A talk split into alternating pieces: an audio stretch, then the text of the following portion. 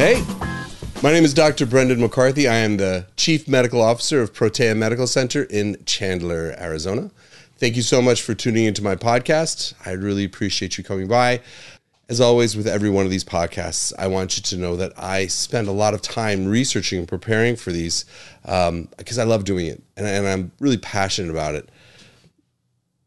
At every one of these podcasts, I cite my research. I want you to know that I don't come at this trying to just spout things that I think are true. I spout things that I've used clinically. I speak about the things that I have seen in the literature. And so I speak from experience, not just from opinion and conjecture. It's not something I make up as I go along. When I cite the research, it gives you, the consumer, you, the patient, the opportunity to look at these things and to understand them at a deeper level. Not all of you will, but I want you to know all of you have that ability. And when I practice medicine, it's I believe it's so important for me as the physician to do everything in my power to fully educate the patient to understand what it is that we're going to do together. I want them to understand what's going on, what I'm seeing, what I'm looking for. When they look at the lab review with me, let's step back for a second. Think about this as a human being. You're walking into your doctor's office and they're going to sit down and go over your labs with you. And that is a really vulnerable place to be in as a human being. That's the moment where the doctor may end up having to tell you you have cancer.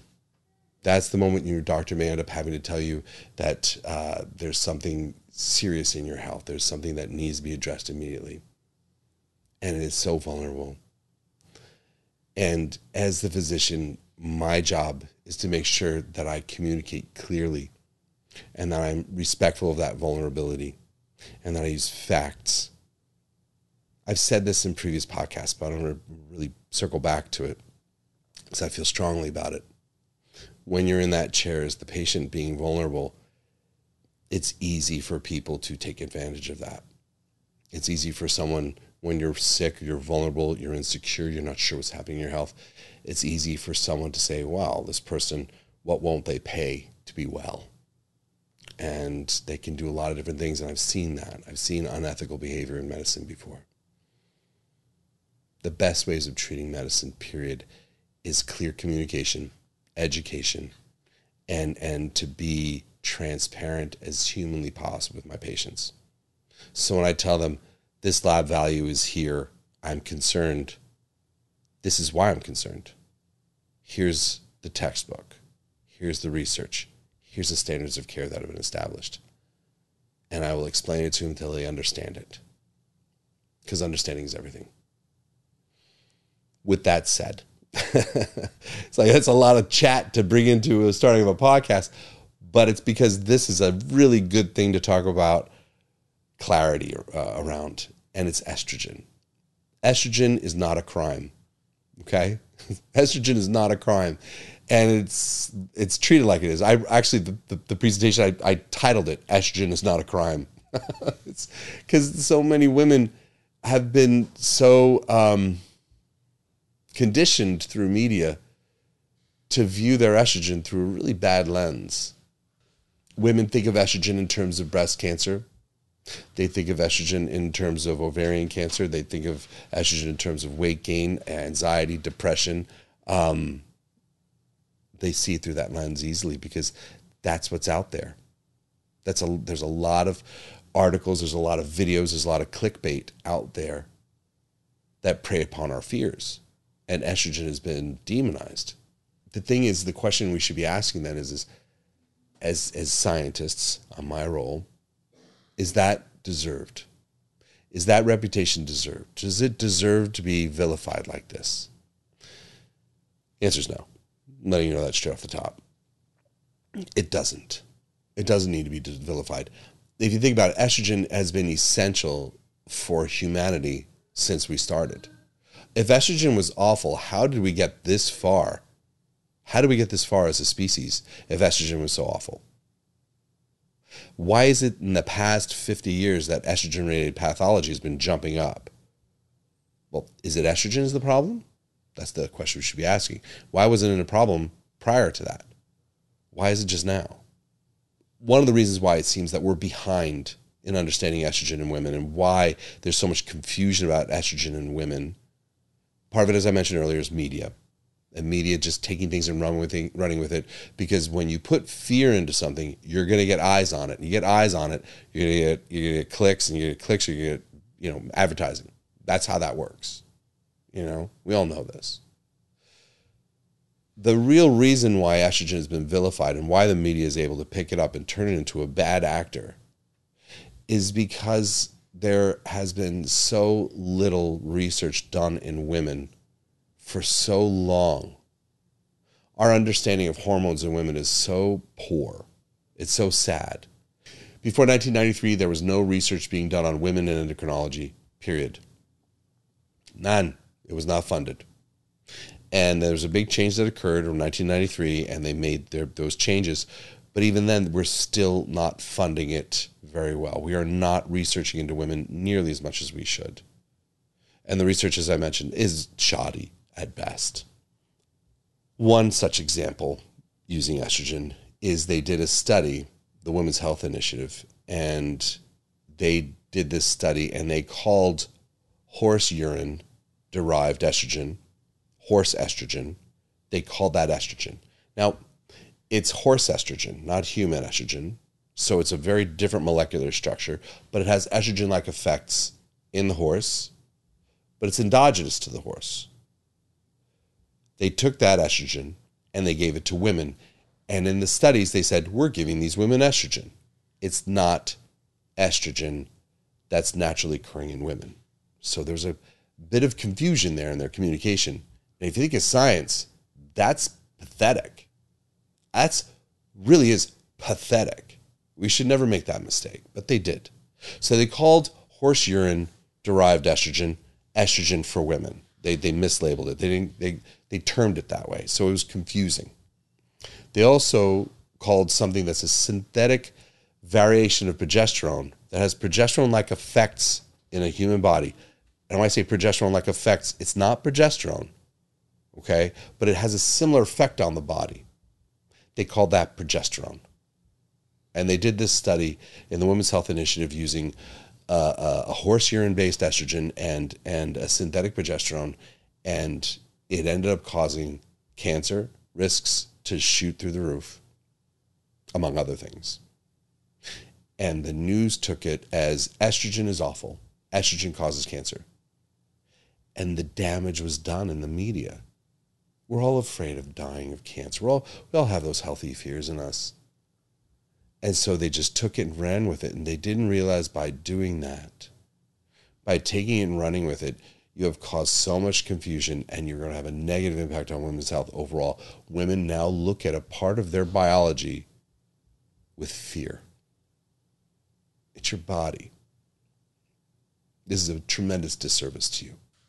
Estrogen, in my opinion, in my experience medically, is a good thing. It is a good thing. You're supposed to have it. I'm supposed to have it. You're supposed to have it. We're all supposed to have it.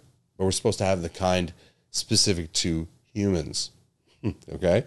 Um, why is it good? Brendan, why is it good? Good question.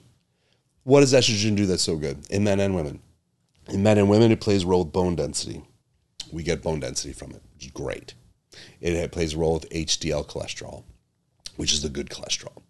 It plays a role with learning, mental focus. It plays a role with emotions, which I'm going to delve into a lot today in this episode. Um, it builds collagen. In women, breast development and, and, and breast health, definitely with estrogen, and, and also with urinary tract and, and, and all the aspects associated with reproduction. Estrogen is critical for that developmental, the first half of the phase, uh, first half of the cycle to, to uh, develop the body in preparation for, for becoming pregnant. So estrogen is important and it is good. It has a lot of good it does for us. The thing about estrogen is that it's tricky. As with all things, you need to have it, but it needs to be in balance. If you give someone too much of a good thing, it stops being a good thing. If you give people too little of an important thing, it's not going to be doing its job either. It all needs to be in balance. If you like, like bananas, bananas are delicious. Bananas are good. Bananas are full of potassium. If I ate a hundred bananas, that wouldn't be so good for me because it's too much. If I ate no bananas, it's not enough. That's a horrible example. Where did I come up? With, I don't know where bananas came from. I was watching Minions with my kids the other day. Sorry, bananas. But you get the idea. The bad reputation of estradiol, if it was given to you by some dude in a white coat saying estradiol's terrible, it would be pretty bad. Like, let me let me back up. Let's hear me here. If the Women's Health Initiative had come out and said estradiol is the worst thing in the world, it's going to kill you, you got to stop it. If it was just them saying it randomly, a lot of us would look at it like, meh, maybe. We'd be kind of questioning it. What made estrogen get its bad reputation the rest of the way has been your women's, your experience with estrogen. The experience of estrogen with women is a big part of why we look at it from that bad lens and you think about it. Estrogen dominance in women, you feel it. You know it. You know what estrogen dominance feels like. You know when estrogen is high, you're gonna have that breast distension. Some of you feel that as breast pain. Some of you are gonna have menorrhagia, heavy periods. Some of you have cramping. Some of you, your moods are not gonna be right. You don't feel right. So, so having that guy in a lab coat say estrogen's bad is there, but then your physical experience of it being dominant is bad, and that kind of compounds it.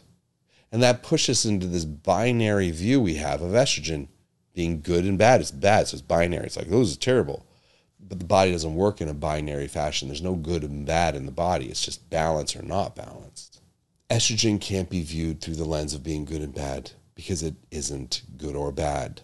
It's a part of you. Estrogen needs to be viewed through the lens of is it in balance for your body? Is it where it's supposed to be for health? That's what's important because you have to have it. It's a part of who you are. You'll always have it.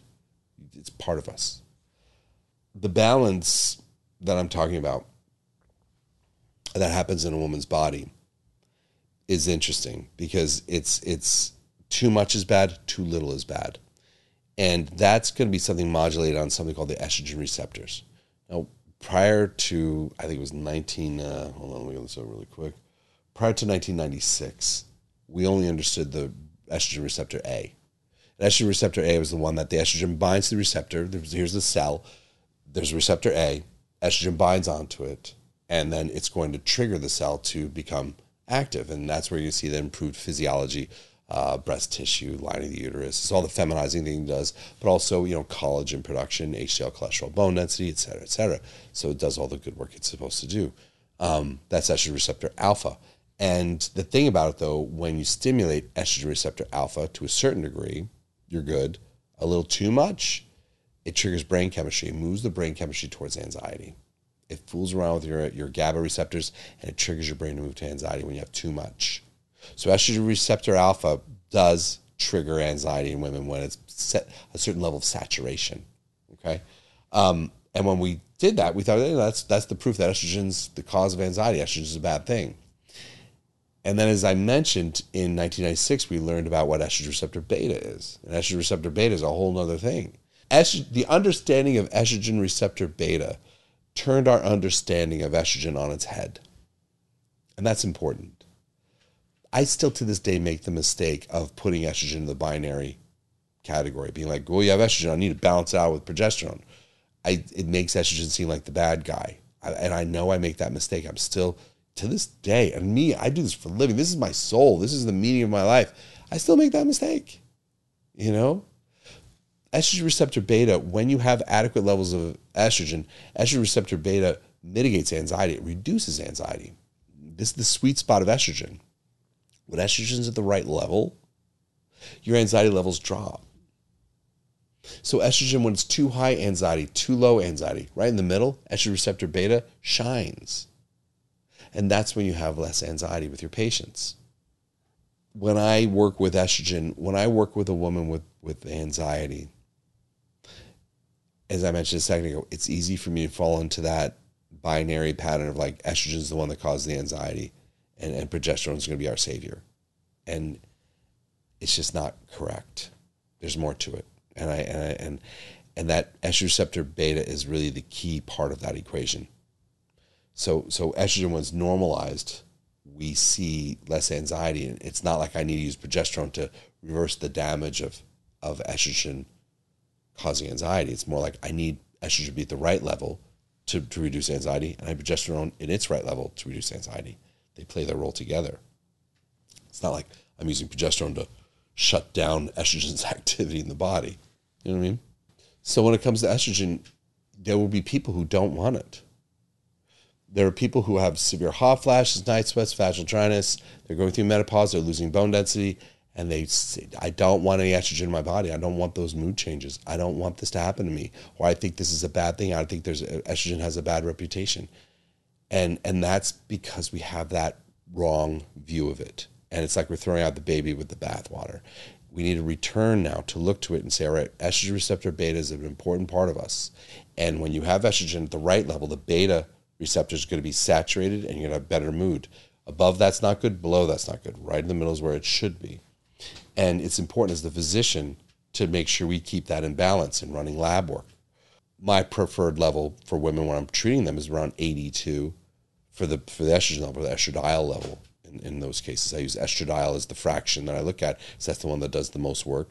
Estrone is a inflammatory uh, um, type of estrogen that's not you know biologically active and we don't use that and estriol is the one that is most common in, in, in pregnancy but estradiol is the one we look at. And we went that around 82 in our labs and and that's a good level to be at of course with progesterone. How can i modulate? What if a person has estrogen that's a little too high and their estrogen receptor alpha is being triggered more than estrogen receptor beta? How can i help reduce or modulate that? What can i do? What's my first step? The first thing is to make sure that the patient uh, is cycling normal and they're not having too much estrogen because they're they're not ovulating. You want to make sure they're ovulating. You want to do all those benefits to them. But still, some women will make too much estrogen even when they're ovulating, making progesterone. How do we modulate it? Estrogen receptor alpha can be modulated by using something called diindolylmethane, DIM. Diindolylmethane is a compound that's derived from broccoli, cabbage, uh, Brussels sprouts. You can buy it as a supplement know, 200 milligrams once to twice a day. That should do it. And that binds that receptor and that helps modulate that receptor. And that's very helpful. And I've used that clinically for years. The thing though is, and I go into other modulators, you know, there's there's other things we can modulate the receptors with, and, and there's a lot of research out there regarding them. But more important than that is, is going back to it's important, as I mentioned earlier, to do our best to get the patient's estrogen levels within the normal range so if the woman is not ovulating, it's our goal to get them to ovulate so that way their estrogen levels can drop down and they can make progesterone instead. So we can still modulate the receptors. We can still have benefit to the estrogen. So estrogen, it has that reputation because of misunderstanding, because of poor research, because medicine still has a large misogynistic bent on it. And that happened along with women's experiences of estrogen dominance causing symptoms that really are not comfortable. And they came together to give estrogen this reputation that it doesn't quite deserve. I want you to please look to estrogen through a better lens. Consider as a part of your biology that's important, but it's important that we keep it in a healthy range. I hope this is helpful. I look at your reviews. I read you mostly on Instagram. I'm not gonna lie to you. I read Instagram a lot faster than I do all the other ones. For some reason, or that's much easier for me to grab in the middle of the day at work and read. I read your comments. They matter to me. Um, your questions are important, and some of your questions I do make videos specific to those. So please keep up the comments. Thank you so much for tuning in. Have a good day.